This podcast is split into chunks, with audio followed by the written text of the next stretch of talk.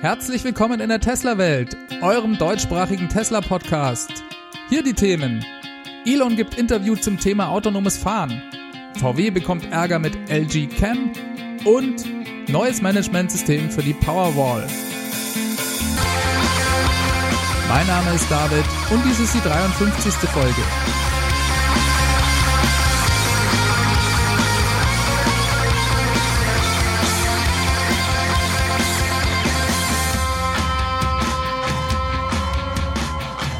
Willkommen zurück in der Tesla-Welt. Ich begrüße euch zu einer halben Stunde News rund um das Thema Tesla und freue mich sehr, dass ihr wieder eingeschaltet habt. Ich bin diese Woche etwas früher dran mit der Aufnahme, weil ich nächste Woche geschäftlich nach Barcelona reisen werde.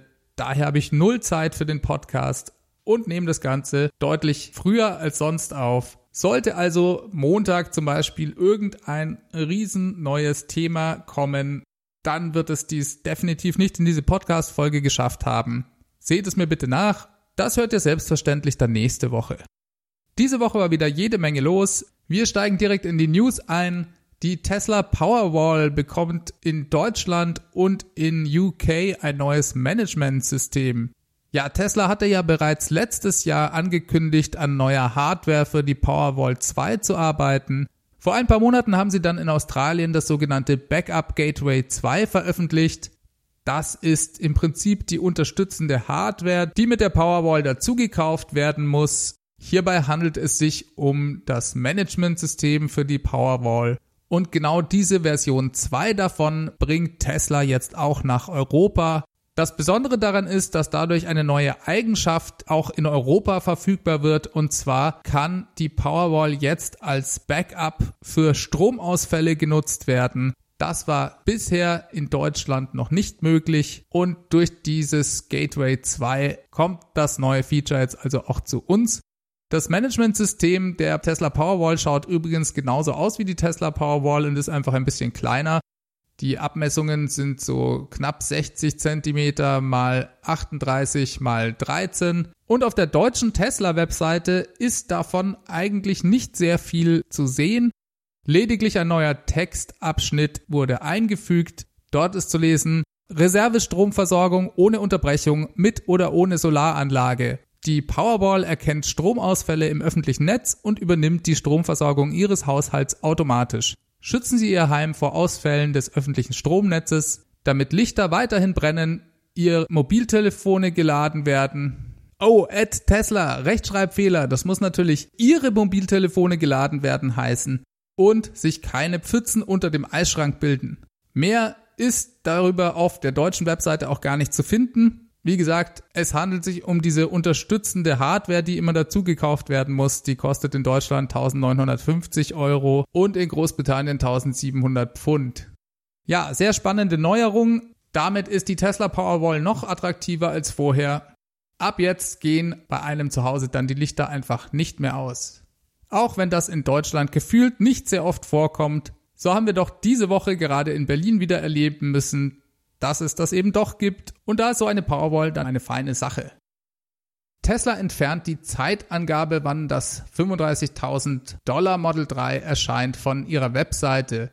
Das hat diese Woche doch für ein bisschen Aufregung in der Tesla-Community gesorgt, vor allem in den USA. Und zwar hat Tesla jegliche Erwähnung der 35.000 Dollar Variante des Model 3s von der Webseite gelöscht. Dort stand bisher ein Zeitfenster von vier bis sechs Monaten für das Erscheinen dieser 35.000 Dollar Variante und diese ist dort jetzt nicht mehr zu finden. Man muss schon ganz schön suchen, um sie überhaupt noch auf der Webseite zu finden. Irgendwo im Pressebereich steht sie, glaube ich, noch drin und ich glaube auch auf der kanadischen Webseite ist diese Angabe noch zu finden. Selbstverständlich schrillten dabei vielen Fans die Alarmglocken, die meinen, dass Tesla eventuell die 35.000 Dollar Variante dann gar nicht mehr bringen werde Elon hatte vor ein paar Wochen auch noch einen nicht sehr hilfreichen Tweet dazu geschrieben. Dort war zu lesen, dass die derzeit günstigste Variante des Model 3 bereits ab 35.000 Dollar zu haben sei, wenn man zum Beispiel die Subventionen, die es in Kalifornien dafür gibt, vom Preis abziehe. Auch das hatten ihm einige Leute so ausgelegt, als würde er vielleicht hier versuchen, so langsam ein Hintertürchen zu finden und Ausreden zu generieren, um doch nicht mehr diese echte 35.000 Dollar Variante bauen zu müssen. Ehrlich gesagt glaube ich das nicht. Elon hatte im letzten Earnings Call derart lang und breit darüber geredet, wie Tesla zu dieser 35.000 Dollar Version kommen will, dass ich mir das beim besten Willen nicht vorstellen kann. Es ist natürlich interessant, dass Sie hier den Hinweis von der Webseite nehmen, aber vielleicht waren Sie sich auch einfach nur zu blöd, eine genaue Zeitangabe da weiterhin zu machen. Ich könnte mir durchaus vorstellen, dass Tesla einfach noch eine Weile brauchen wird. Eigentlich hat Elon das ja auch relativ klar im Earnings Call gesagt. Um die 35.000 Dollar Version einzuführen, braucht er die neue Gigafactory in Shanghai. Diese soll ja bis Ende des Jahres bereits 3000 Model 3 pro Woche produzieren können. Und ich denke, wenn dies klappt, wird Tesla auch die 35.000 Dollar Variante einführen. Wenn dies aber die Voraussetzung dafür ist, dann kann ich mir gut vorstellen, dass es eben doch noch länger als sechs Monate dauern könnte. Für mich ein guter Grund, hier solch eine Zeitangabe von der Webseite zu streichen. Ein kurzes Update habe ich auch für euch noch zum Thema Sentry Mode. Über den habe ich euch ja in der letzten Folge ausführlich berichtet. Und in der Zwischenzeit zeigt Tesla hier den Nutzern eine neue Nachricht an, wenn man den Sentry Mode aktiviert. Darin finden sich zwei interessante neue Hinweise. Einmal erläutert Tesla nochmal genau, welche Sensoren alle bei dem System zur Überwachung eingesetzt werden. Und zwar kommen neben den Kameras auch die Sensoren des Fahrzeugs sowie Mikrofone und für die Analyse vermutlich der Computer zum Einsatz. Zweitens geht's dann auch nochmal um die Speicherung des Bildmaterials. Und zwar schreibt Tesla hier, dass die Bilddaten zu Tesla zu Backup-Zwecken gesendet werden. Unter anderem auch, um das System noch weiter zu verbessern. Das klingt also so, als müsste man sich ein bisschen weniger Sorgen um die Daten auf dem USB-Stick machen und darüber, dass eventuell dann ein Einbrecher diesen einfach mitnehmen könnte. Tesla überträgt die Bilddaten anscheinend auch noch in ihre Cloud. Wer das nicht möchte, kann dies in den Einstellungen wie auch generell den Versand von Daten an Tesla unterbinden. Wie ich euch ja bereits auch in der letzten Folge sagte, ist der Sentry Mode noch ganz am Anfang. Da dürfte sich auch in Zukunft noch einiges ändern und verbessern. Insgesamt hat das Ganze das Zeug, eine wirklich mächtige Alarmanlage zu werden. Und ich bin dementsprechend schon gespannt, wie das weitergeht. Dann habe ich noch einen kleinen Hinweis für euch auf ein sehr interessantes Video der deutschen Autovermietung Nextmove. Die sind in Sachen Elektromobilität in Deutschland wirklich top. Ich bekomme übrigens kein Geld von denen, falls ihr euch fragt sondern ich finde, die haben durch die Events, die sie regelmäßig organisieren und auch immer wieder interessante Tests, die sie auf ihrem YouTube-Kanal zeigen, besonders auch rund um das Thema Tesla, ein wirklich gutes Standing sich hier erarbeitet. Ach, übrigens haben sie auch 100 Model 3 bestellt, von denen die ersten bereits ausgeliefert wurden. Und diese Woche gab es noch einen ganz interessanten Test, den sie als Video auf ihrem YouTube-Kanal auch veröffentlicht haben. Dort vergleichen sie den Jaguar I-Pace, den Audi e-tron und das Tesla Model X. Die drei Fahrzeuge wurden auf derselben Autobahnstrecke gefahren und dementsprechend wurde die Effizienz und der Verbrauch näher beleuchtet. Achtung, Spoiler-Alarm! Das Model X hat die beiden anderen um Längen geschlagen. Der e-tron hatte einen 23-prozentigen Mehrverbrauch und beim I-Pace waren es sogar 26 Prozent.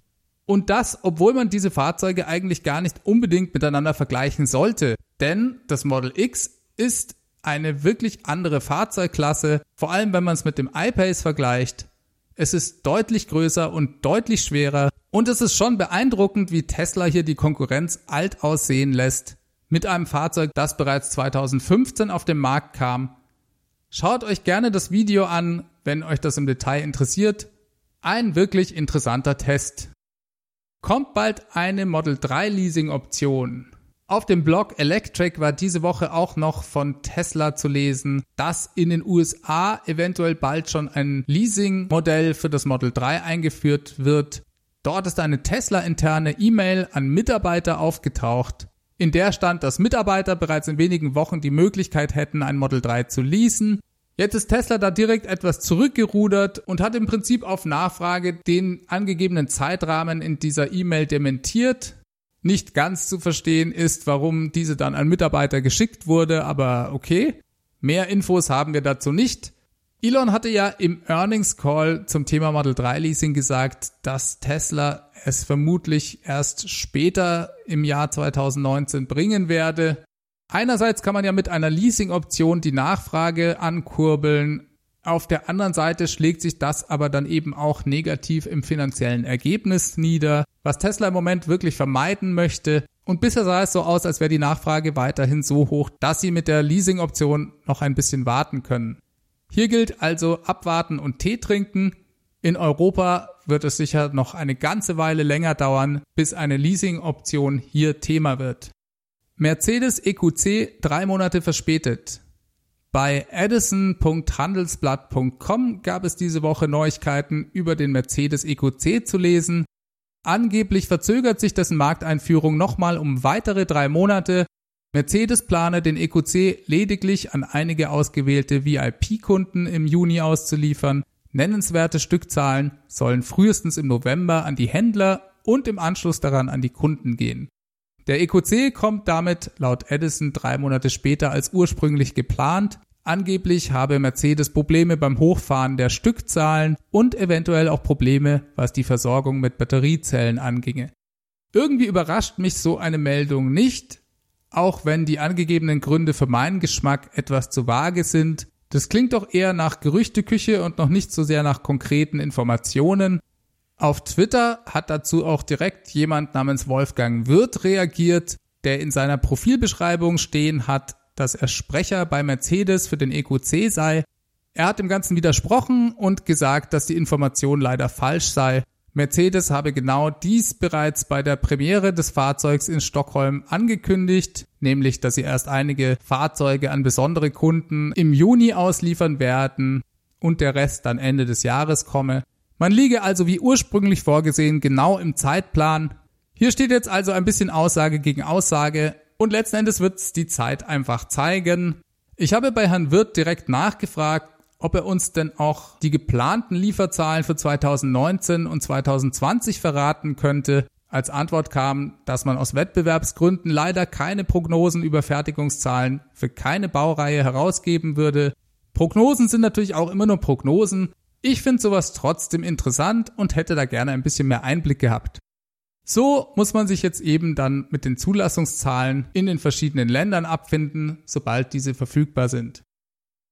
Eine weitere sehr interessante Geschichte gab es diese Woche im Manager Magazin zu lesen.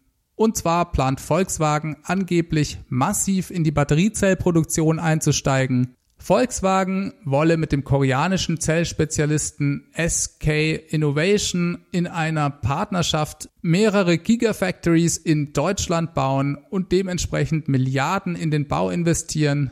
Im Gespräch sind bis zu vier Standorte, die sich in der Nähe von Werken von Volkswagen befinden.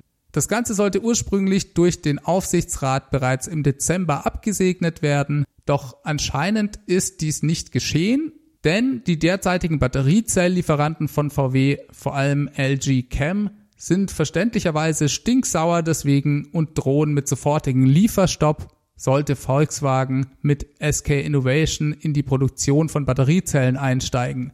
Volkswagen will 2025 bis zu drei Millionen Elektroautos pro Jahr bauen, war da weiter zu lesen. Und LG Chem wird dabei außerhalb Chinas der wichtigste Lieferant von Batteriezellen sein. Zitat Ende. Ja, scheint eine wirklich unschöne Situation für VW zu sein. Bei Tesla kann man ja sehen, wie lange es dauert, so eine Fabrik aufzubauen. Baubeginn für die Gigafactory 1 in Nevada war ja Mai 2014. Die Eröffnungsfeier fand dann im Juli 2016 statt. Zu dem Zeitpunkt waren aber nur drei der geplanten 21 Bauabschnitte fertig errichtet. Und zu dem Zeitpunkt gab es auch einen Hinweis, dass im ersten Quartal 2016 hier eine limitierte Produktion von Akkupacks für stationäre Stromspeicher begonnen hatte. Ob zu diesem Zeitpunkt dort auch schon Batteriezellen hergestellt wurden, da bin ich mir gar nicht so sicher. Und man konnte ja auch ganz gut sehen, dass das eigentliche Hochfahren der Batteriezellproduktion im Wesentlichen erst 2018 stattgefunden hat und jetzt auch 2019 noch massiv weitergeht. Gerade das war ja eine der großen Herausforderungen für Tesla beim Bau des Model 3. Und auch erst im letzten Jahr haben sie zum ersten Mal genügend Batteriezellen für die rund 153.000 hergestellten Model 3 bauen können. Laut Tesla liegen sie dabei jetzt ungefähr bei 20 Gigawattstunden Output pro Jahr Die 18650er Zellen für Model S und X werden ja nach wie vor von Panasonic in Japan hergestellt und lediglich die Module und die Packs werden dann in Nevada zusammengebaut. Daher kann VW, egal mit wie viel Geld, so schnell keine eigene Batteriezellproduktion aus dem Boden stampfen und sitzen dementsprechend in der Zwickmühle, da sie es sich einfach nicht leisten können, dass ihre Zulieferer hier die Versorgung mit Batteriezellen beenden.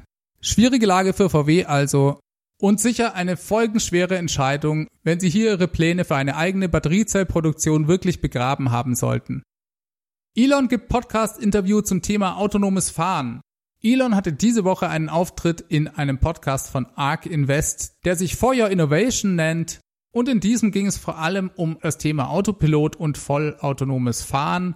Ich persönlich finde ja Auftritte von Elon in Podcasts immer besonders spannend. In Fernsehinterviews wird ja oft ganz viel rausgeschnitten und es war in der Vergangenheit dann durchaus zu sehen, dass in manchen Fernsehinterviews der Inhalt zum Teil auch verfälscht wiedergegeben wurde. Das ging bis an den Punkt, dass man manchmal sogar regelrecht den Eindruck bekam, dass Elons Aussagen durch den Schnitt absichtlich verändert wurden, um besser die Storyline zu transportieren, die eben der Fernsehsender oder die Zeitschrift gerade erzählen wollte.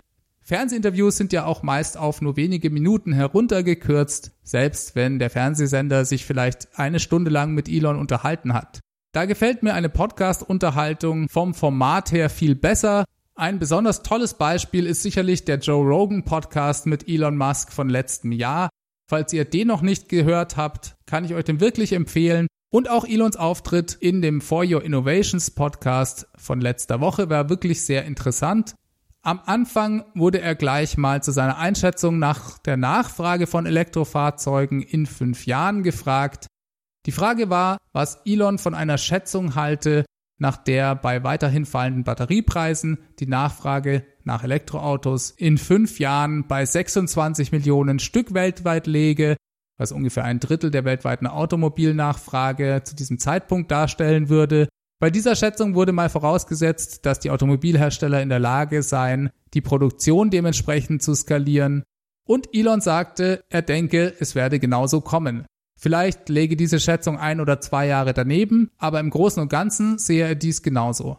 Danach gefragt, wie viele Fahrzeuge denn Tesla in fünf Jahren herstellen werde, holte Elon ein bisschen aus. Er drückte sich ja sehr vorsichtig aus und meinte, wenn er Einschätzungen abgebe, dann wären das eben auch wirklich nur Schätzungen.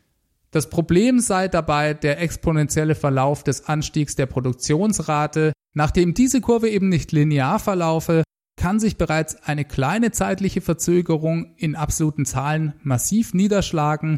Das habe man 2017 sehr schön beim Start und den Verzögerungen der Produktion des Model 3 sehen können. In der Folge kann daher eine sechs- oder zwölfmonatige Verzögerung solch eine prognostizierte Produktionszahl um 50 Prozent oder sogar um 100 Prozent verfälschen. Dessen muss man sich eben bewusst sein. Dies gesagt, schätzte er dann die Produktion von Tesla für das Jahr 2020, 2021 auf 1,5 Millionen Fahrzeuge und den Output in fünf Jahren, also im Jahr 2023, auf drei Millionen Fahrzeuge.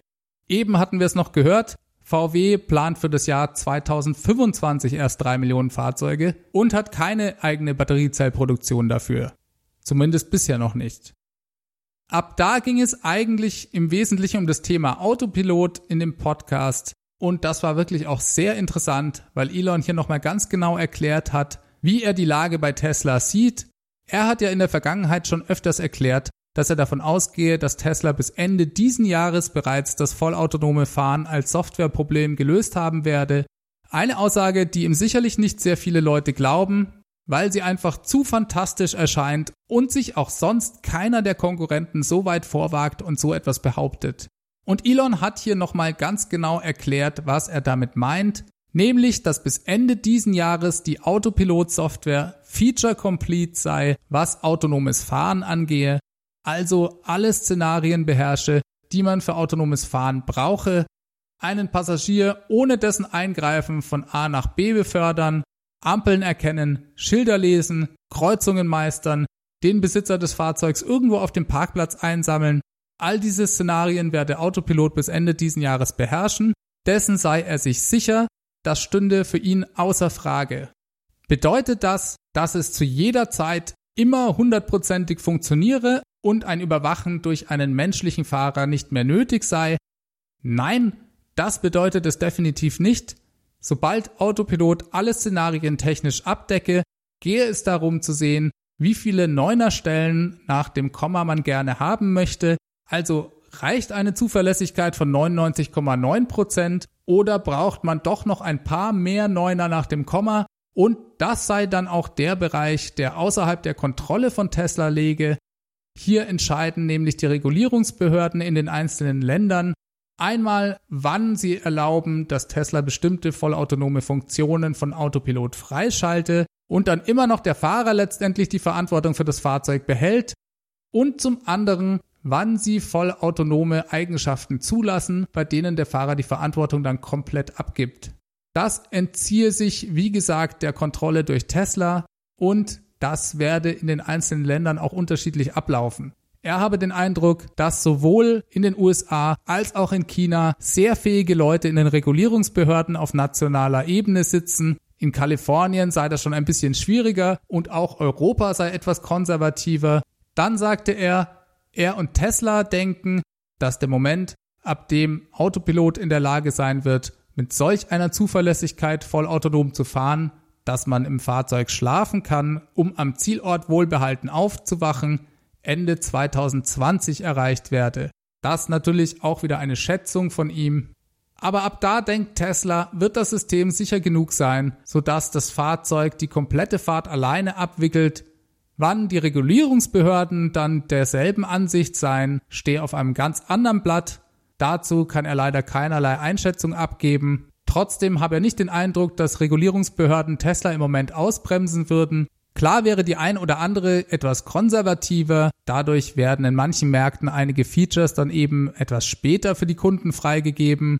Das sogenannte Navigate on Autopilot, was ja dem System erlaubt, auf Autobahnen selbstständige Überholmanöver zu fahren und auch die Autobahnen zu wechseln, werde zum Beispiel gerade nächste Woche vermutlich für die EU freigegeben. Yay! In den USA ist das ja schon seit ein paar Monaten verfügbar, aber im Großen und Ganzen würde das eigentlich dann auch keinen Unterschied für Tesla machen. Auf jeden Fall bremse dies nicht die Entwicklung bei Tesla selbst aus. Elon macht sich da also nicht so viele Sorgen, weil er auch der Überzeugung ist, dass Regulierungsbehörden Daten verstehen. Wenn Tesla mit Milliarden gefahrener Meilen beweisen kann, dass ein bestimmtes neues Feature des Autopilotsystems sicher sei, beziehungsweise dass es sogar unsicherer sei, ohne dieses unterwegs zu sein, dann werden auch Regulierungsbehörden anhand dieser Daten das sehen und das Ganze dementsprechend freigeben. Ganz interessant war auch seine Antwort auf die Frage, wieso er denn so sicher sei, dass das autonome Fahren überhaupt lösbar ist und warum gerade Tesla dies als erstes Unternehmen lösen werde. Da meinte Elon, die Leute würden fälschlicherweise immer annehmen, dass er ein Business-Typ sei, in Wirklichkeit sei er aber Ingenieur, der schon seit 15 oder 20 Jahren Software entwickle. Er verstehe daher Technologie und Software auf allen Ebenen und weiß genau, was Tesla noch zu tun habe, um das vollautonome Fahren möglich zu machen. Er kenne daher auch im Detail die technischen Fähigkeiten seines Teams und sei überzeugt, dass er mit den besten Leuten weltweit zusammenarbeite.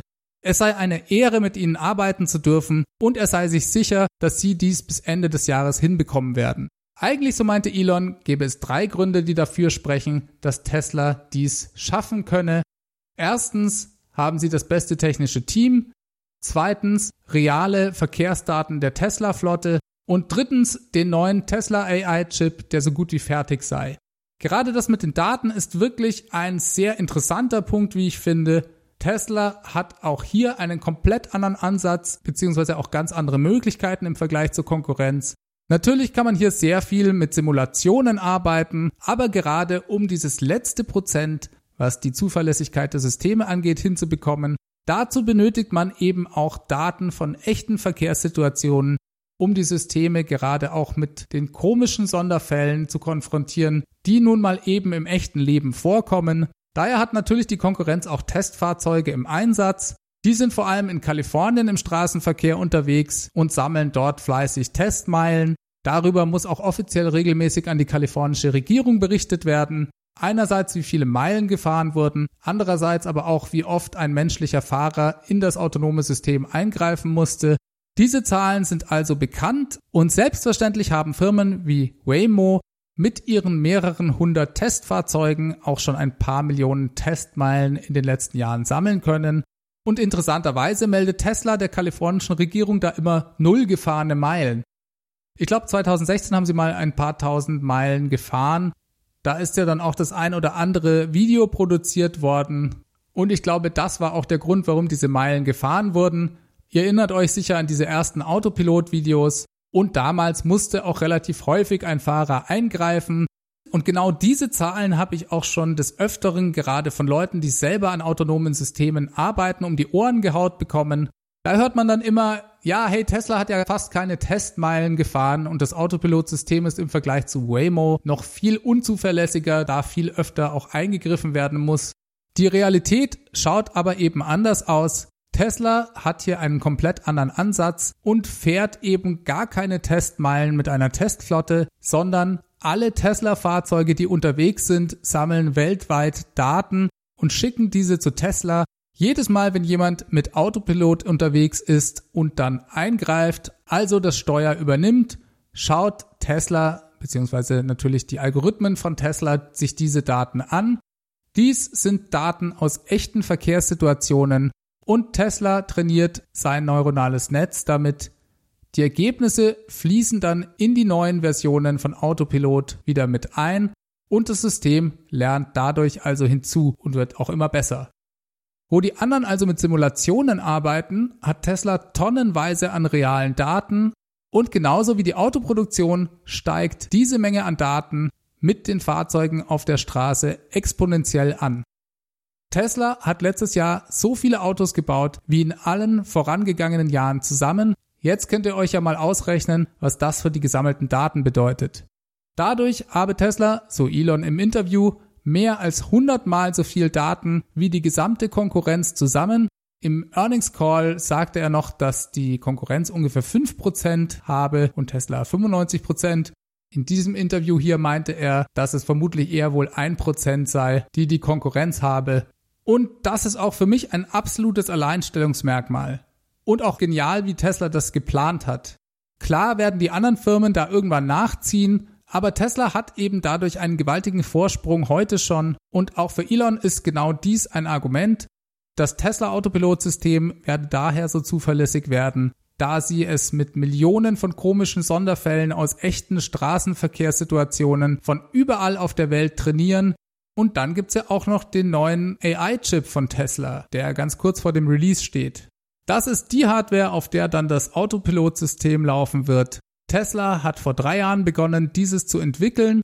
Aktuell ist in den Fahrzeugen ja eine Hardware-Plattform von Nvidia eingebaut und Elon erklärte hier, dass diese im Moment ungefähr 100 Frames pro Sekunde auswerten könne, also 100 Bilder pro Sekunde und das noch nicht mal bei voller Auflösung der Kameras. Eine Kamera zeichnet ja normalerweise 25 bis 30 Bilder pro Sekunde auf.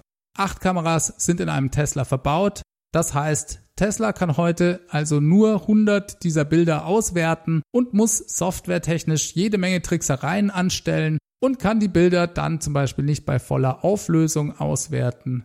Das neue System, die sogenannte Hardware 3, werde Bilder von allen Kameras in voller Auflösung gleichzeitig auswerten können und selbst dann habe das System immer noch Luft, Elon sagte, Tesla habe ja angegeben, dass der neue Chip ungefähr zehnmal mehr Rechenleistung habe als das alte System. In vielen Fällen wäre es aber eher 2000 Prozent leistungsstärker.